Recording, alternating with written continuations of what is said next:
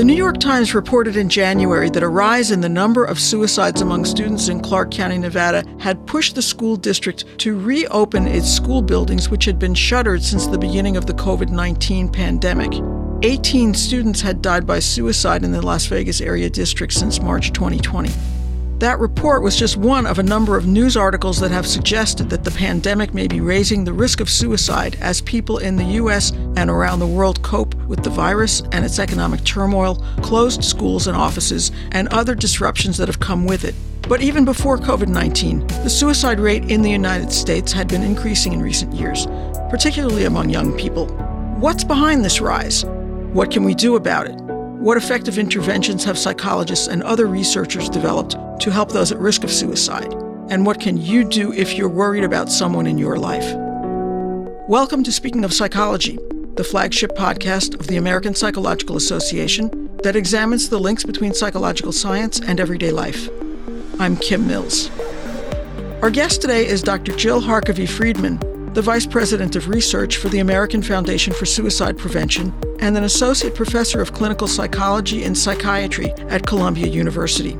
She has more than 30 years of experience as a clinician and researcher and has worked to translate research in suicide prevention into clinical practice. Her own research has focused on suicidal behavior among adolescents and adults.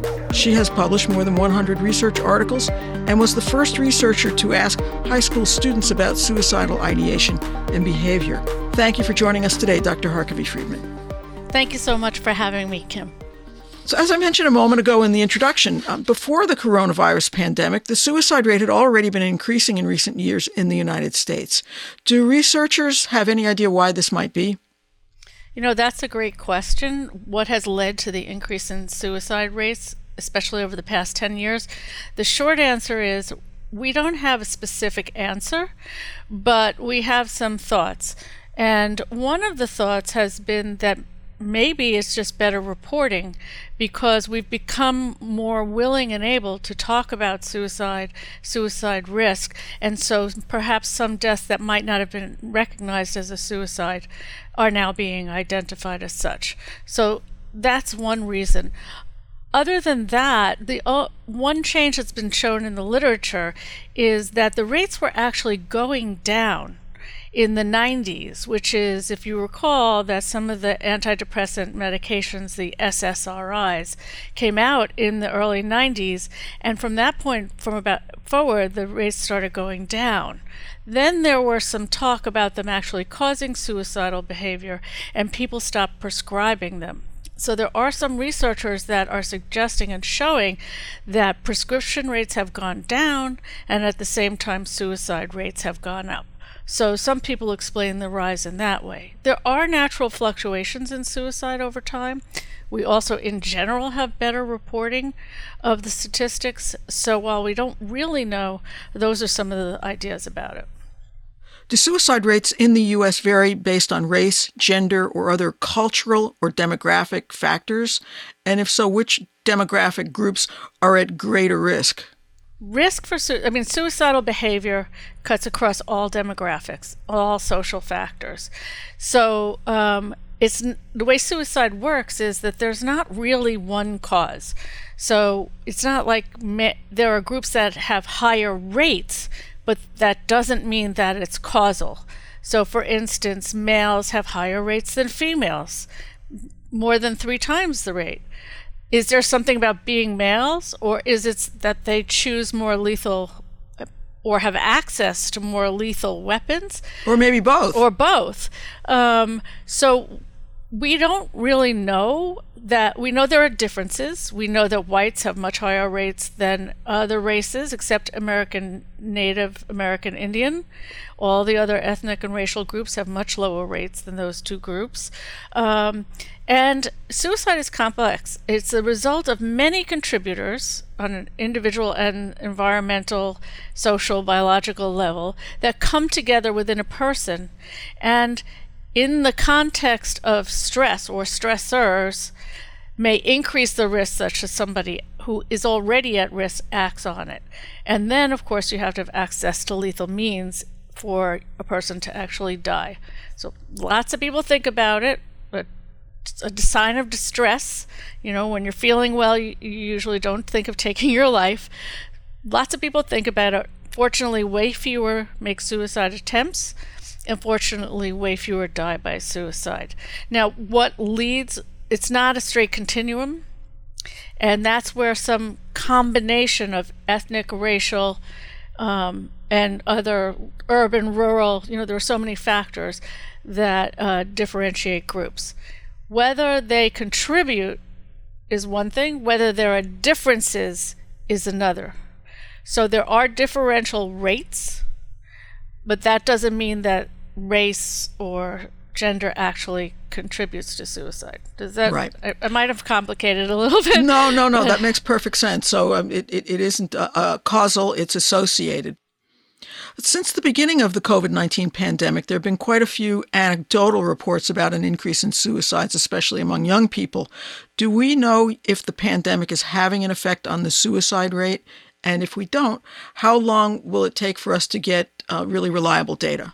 We don't know yet what the rate of suicide has been during the pandemic in the United States.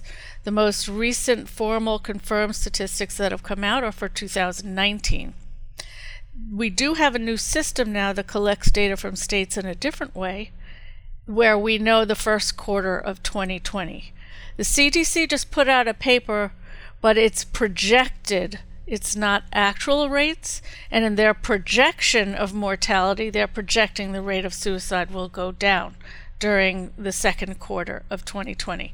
But again, that's based on probabilities, um, not numbers. It is important to understand, though, that the rates of suicidal ideation have increased. Um, and there are data about young people and the rate of suicidal ideation depression, anxiety has increased.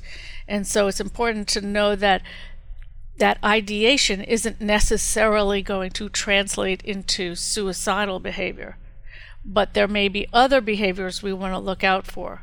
So we want to take it seriously because trauma, substance use, withdrawal, all those things are also associated with suicidal ideation. And there have been media reports that gun sales have gone up in the U.S. since the beginning of the pandemic. Is this something that we should be worried about? We should always be worried when there are lethal means in a household. Um, and, you know, it's not that ha- having a gun or a gun will make somebody kill themselves. It doesn't work that way. It's not that gun owners have any more mental health or suicide risk than anyone else, but they are lethal. So when there's somebody at risk, you always want to try and limit access to any lethal means that you have in your house.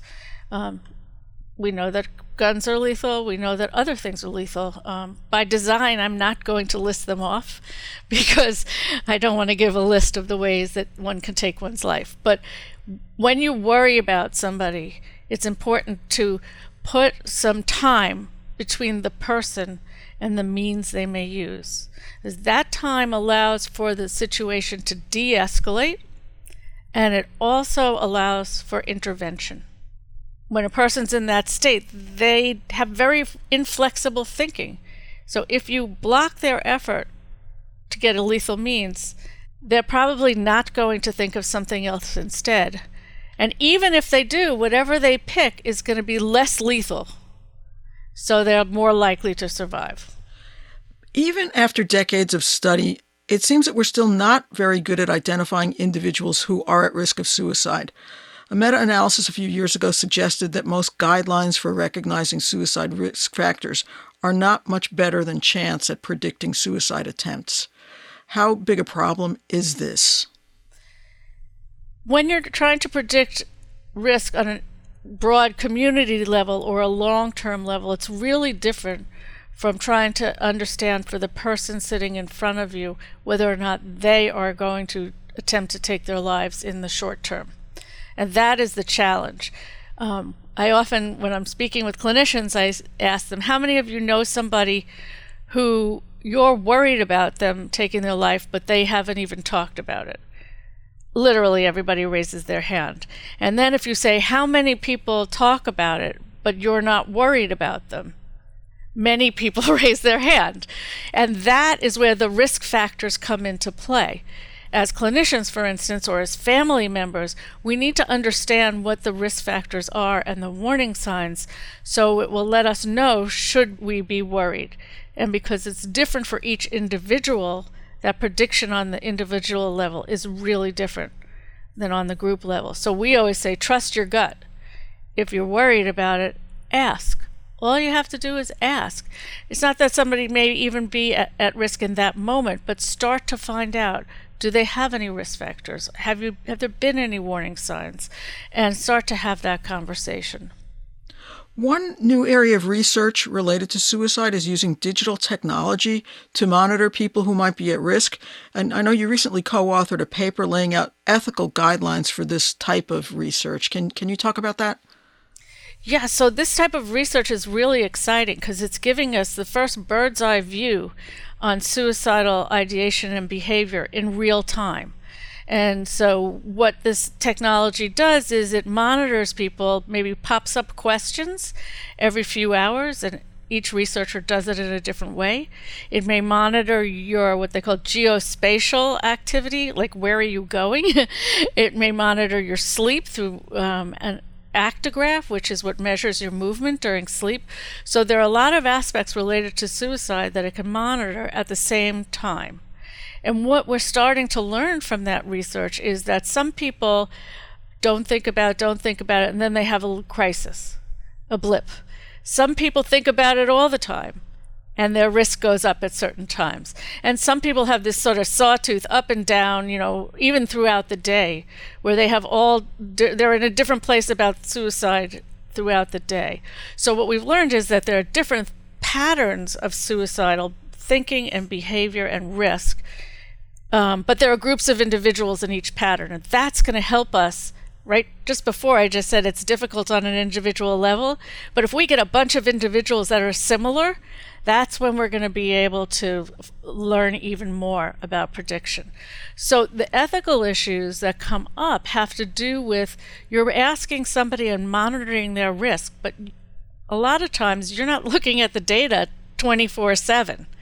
So, how do you decide to set up a study to um, get the best, mo- most accurate data but also not put the person at risk. And we have learned that the best way to do that is to make a decision and then inform the participants of your decision so they know. We're not going to be looking at these data. So if you give us a signal that you're at risk, we won't know. So please, here are some emergency numbers. Here's your clinician. Call them if you feel that. Don't rely on us. And then other times they put little messages or they give emergency numbers. So those are ethical decisions that have to be made over the course of the research. What about the reverse? Is there some liability potential for the researcher? So, say you weren't watching and a, a, signal came across that this person was feeling very suicidal and, and you weren't there to do something. Does it work both ways? Uh, not really, because First of all, we're studying people who are already at risk for suicide. You know, that's what happens in suicide studies. And sometimes effectiveness means that you've reduced the number of suicide attempts, but you may not have stopped it, right? Because, uh, so from a researcher standpoint, when you inform the person of what you're going to do, then they don't have an expectation that you're going to intervene. And so, therefore, and you provide safeguards about who they can contact, when and where. You give them lots of information. But if you let them know you're not going to be watching it, you're not going to intervene, then um, then they're aware of that, and they uh, shouldn't have that expectation of you. That makes sense. Um, what's the connection between suicide and mental health conditions? Are there particular mental health conditions that are linked to suicide? There are certain. First, let's start by saying that what we found from psychological autopsy studies, and over 30 t- studies over many, many years, these are not like one study, we found that when you take a deep dive and you gather information, about 90% of people who die by suicide have a diagnosable and potentially treatable mental health condition. So the potentially treatable is the important part of that. However, most people who have mental health conditions don't die by suicide. So, but a third of people with mental health conditions actually think about it. The conditions that come up are in a in a single sense depression, bipolar disorder, psychosis, and um, substance use. Now, there are many disorders where there's elevated risk because there's comorbid conditions. And, and that's something that mo- many times, most of the time, we see where there's more than one mental health problem. So, for instance, with eating disorders, it looks like people with eating disorders are at increased risk. But some of the studies have showed that the risk comes when it's eating disorders with alcohol or substance use or eating disorders with depression, not the group that has eating disorders alone. The same is true for anxiety and for PTSD. So we're looking for comorbidities here. We sometimes see news reports of clusters of people who knew each other dying by suicide. And tragically, this is often the case with young people. Why does this happen? And is there really such a thing as suicide contagion? There is such a thing as suicide contagion. Interestingly, when you look closer, there's no relationship between the people in a cluster which is unusual, right? So that's why we worry about the media. It's not going to put somebody at risk who's not at risk already. So, in other words, if there's a suicide in a school, it's not going to make somebody who's fine suddenly become suicidal. However, there, if there someone is at risk, again, because they have a host of risk factors like mental health conditions, substance use, maybe early trauma, head injury, um, parental separation at a very early age, if they have some of those short term factors, and they have more immediate factors like they're in a depression, they're intoxicated, they have just um, had a major life stressor. For kids, it's like failed a test and family breakup and all those things. So when for those kids who are already at risk, when they learn about a suicide, that's where the potential for contagion comes in. We don't totally understand it, whether it's, oh, they did it so I could do it, or some interpretation of the results of that person having taken their lives. We really don't know. Um, but what is interesting is that often it's not necessarily the person who knew the person who died by suicide. So think about when um, famous people die by suicide. Before we were so conscientious in the media, right, they don't know this person, and yet there could be a rise in suicides. So um, it also works the other way. Suicide prevention can can kind of be contagious, which is when people are engaged in having conversations and helping each other and talking about what's going on instead of bottling it up that can help prevent suicide. So it works both ways. Um, there are a number of factors that place people at risk for suicide, and one of them is biology. Can you explain the role that biology plays in determining who's at risk of dying by suicide? So, when we're talking about the biology of suicide, we're talking about our brain chemicals, our neurotransmitters. We're talking about genetics, and we're even talking about things like inflammation and the gut biome because they're all related. So, you know, the idea of nature nurture, that debate is over. Uh, we've pretty much decided it's all of it. So when there's a biological event, there's also a psychological and social event, and vice versa.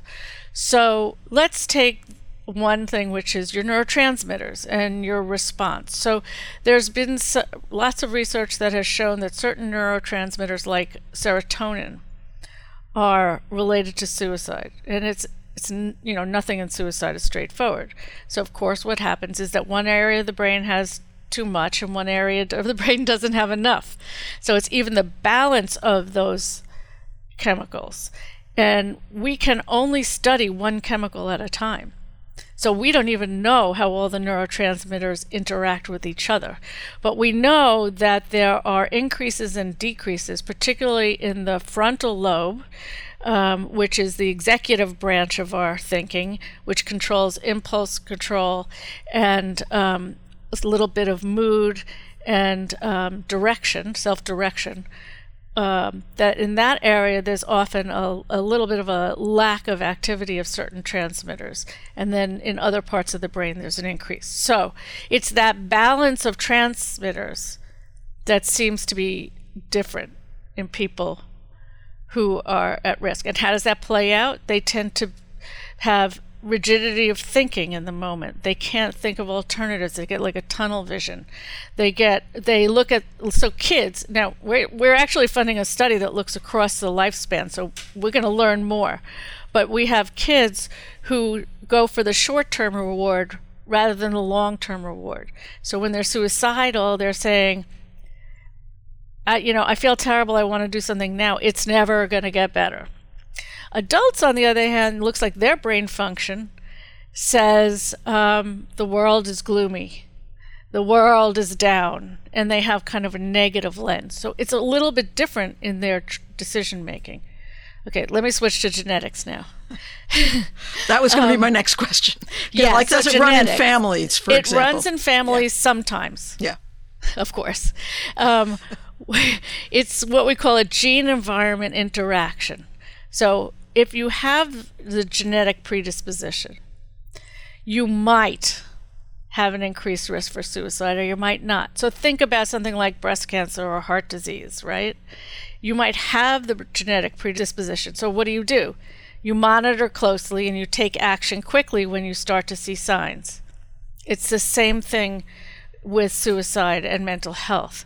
You monitor it closely if you know you have family members who have it and let's say you get depression, you treat it early and you treat it with gusto so that it doesn't you know grow and and fester and you get back to your normal usual self. Um, the longer people are living with a mental health condition without treatment the um, harder it is to get out of it. Um, so the biology plays a role but you know what the really cool thing is? That therapies and medications change brain function. So the people who have those problems in the beginning may not have those problems after treatment. So that's one of the things we've learned too, which is so exciting. It's not carved in stone. If you have a genetic risk or your brain function is slightly different, and we are talking subtle differences, um, treatment helps. Treatment can help you to ha- have a fulfilling life. So, if you're concerned that someone in your life may be at risk of suicide, what should you do? What's the best way to approach a conversation with that person? You know, some people are worried that if you actually raise the issue with somebody, that it's going to give them the idea that they should die by suicide. But is that a valid concern? That's a concern, but it's not valid. I would say that uh, we all worry about that, but the truth is that if they're thinking about suicide, they're already thinking about it. And if they're not, they'll tell you so. So you're not going to make it doesn't work that way. You're not going to make somebody who isn't at risk suddenly at risk or somebody who's suicidal, you're not going to make them have that if they're not already. Um, but there are things that we can do to have a conversation to open up the thinking and the door and the sense of connection so that they can gain a better con- sense of control over those thoughts. Um, we know connection makes a difference, and we know when people are in that state, there's what I call disconnection with a DYS. It's not, it's just a slightly dysfunctional connection. So it's the reason why somebody can say, I love my family and my family loves me, but I'm a burden and they'll be better off without me. That's if you know your family loves you, then you know they're not going to be better off without you. But somehow that logic comes through, and I think that's a good example of how the thinking is shifted. Um, and so, when you have a conversation with someone, you you don't try to talk them out of it, and please try not to be judgmental, because they already feel crummy. They are probably in a lot of pain and think the only way they can stop it is to end their life. They're not even most likely thinking about being dead. So when you have a conversation with them and you start that by saying, Hey, I noticed that you haven't been around lately, like you're pulling back. What's going on? Everything okay? Like you don't start with, are you thinking of killing yourself? you know, you start with That's an icebreaker. you start with how are you feeling? Uh, are things going? I I know that you've had a lot of stress lately. Can I help? And then you work into, you know, I worry because I care about you that sometimes when people feel like you do or I people see what I see, that sometimes people are thinking about killing themselves. And have you thought about that? Because if you have, I'm here to help. I'm not a therapist, I can't fix it, but I can help you get help. And sometimes people say, no, no, no, I'm fine. And you say, okay, but uh, this is what I see, and I'm always here for you. Which doesn't mean you're there every minute. Right. It just means that you're going to connect with You're them. available. Yeah. And they're not a pariah because they feel so terrible. Um, on a broader national level, what kinds of things could lawmakers be doing on this issue? What are the policy changes you're looking for? There are several policy changes that would make a huge difference in suicide prevention and mental health care in general. So, the first is, you know, mental health parity was legalized and enacted I think it was in 2008, and it is still not fully implemented. So just treating mental health like physical health and um, having access to care and having um, coverage. So, like if you have access to care but you have no coverage, it's not going to help you very much because then you're going to have a huge bill on top of everything else. So, you know, if you go into the emergency room with a heart attack, somebody there knows how to deal with a heart attack. But if you go into an emergency room on the verge of taking your life, it's 50 50. I'm just making up the ratio. It's I haven't measured it, but um, you know, you might have somebody there who knows what to do, or you might have somebody who says, "Okay, have a seat over there, and we're going to try and get a hold of someone who can evaluate you." And a day and a half later, when they ask you again, you're no longer thinking of taking your life. So there are some wonderful experiences and terrible. That has to get equalized. Mental and physical health clinicians need to learn about suicide and suicide prevention because we have new therapies and techniques that help people. We didn't have that like 20 years ago, so it's no wonder it wasn't enacted. I don't blame anybody, but we have it now. So we need to educate our clinical um, workforce, and we need to increase and reimburse our clinical workforce in a way that they will engage in this work. There's a huge shortage of mental health professionals in this country. Um, we need to take care of our veterans. We need to make sure they have access to health care. And one of my favorites, since I'm the VP of Research, is we need to fund more research in the area of suicide prevention. And guess what? That's not just in mental health, that's across the health spectrum at, at a National Institute of Health level because you know, suicide and diabetes go together. Suicide and heart disease goes together. Suicide and physical disabilities go together. You know, it's not like, oh, it's, you know, we all have brains. We all have social environment, you know. So it's not just in the mental health section. So we need more funding for research. That's where the treatments have come from. And if all that money were available, what are some of the biggest challenges in, in researching suicide right now? Um, I was, you know, I've been in this field of researching for over 35 years when nobody talked about suicide and nobody would let you ask. So I think we've come a long way. And I'd like to see us continue to keep growing, having access, not being afraid to study suicidal and suicidal people, opening those doors so that people will are, uh, can be studied. You know, a lot of clinical trials, for instance, for new medicines, they eliminate people who've ever thought about suicide. It has nothing to do with if they're in, in immediate risk. So we're working to help educate people about how to do research with people who are at risk for suicide. Um, again, if 30% of people with mental health conditions at least think about suicide and have that distress, when you eliminate them, what are you studying? And who are you really who's your target target for the medication? So one is just including people who have suicide risk in research. Um, another barrier is, you know, just instrumentation. Whether it's that some sites have access to imaging techniques and genetic techniques and other research sites don't, or, you know, because suicide is complex, looking at all the factors related to suicide and not just one. Um, so those are some having the infrastructure to carry on large scale studies, having refrigerators for genetics for storing blood. You know, those refrigerators are about a hundred thousand dollars a piece. So infrastructure is a big problem. But I don't see anything that's insurmountable, and I see that as our technology improves, our ability to study it gets better. So we need that investment in new technologies as well. Well, this has been really interesting. I appreciate um, your, your thinking and, and uh, the helpful advice that you have put out there, Dr. Harkavy Friedman. Thank you for joining me.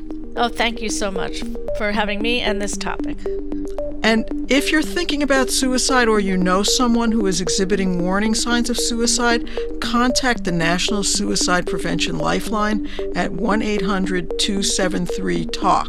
That's also 1 800 273 8255. This is a free 24 7 service that can provide suicidal people or those around them with support, information, or local resources. You can find previous episodes of Speaking of Psychology on our website at www.speakingofpsychology.org or on Apple, Stitcher, or wherever you get your podcasts. If you have comments or ideas for future podcasts, you can email us at speakingofpsychology at apa.org. That's Speaking of Psychology, all one word, at apa.org. Speaking of Psychology is produced by Lee Weinerman. Our sound editor is Chris Condayan. Thank you for listening. For the American Psychological Association, I'm Kim Mills.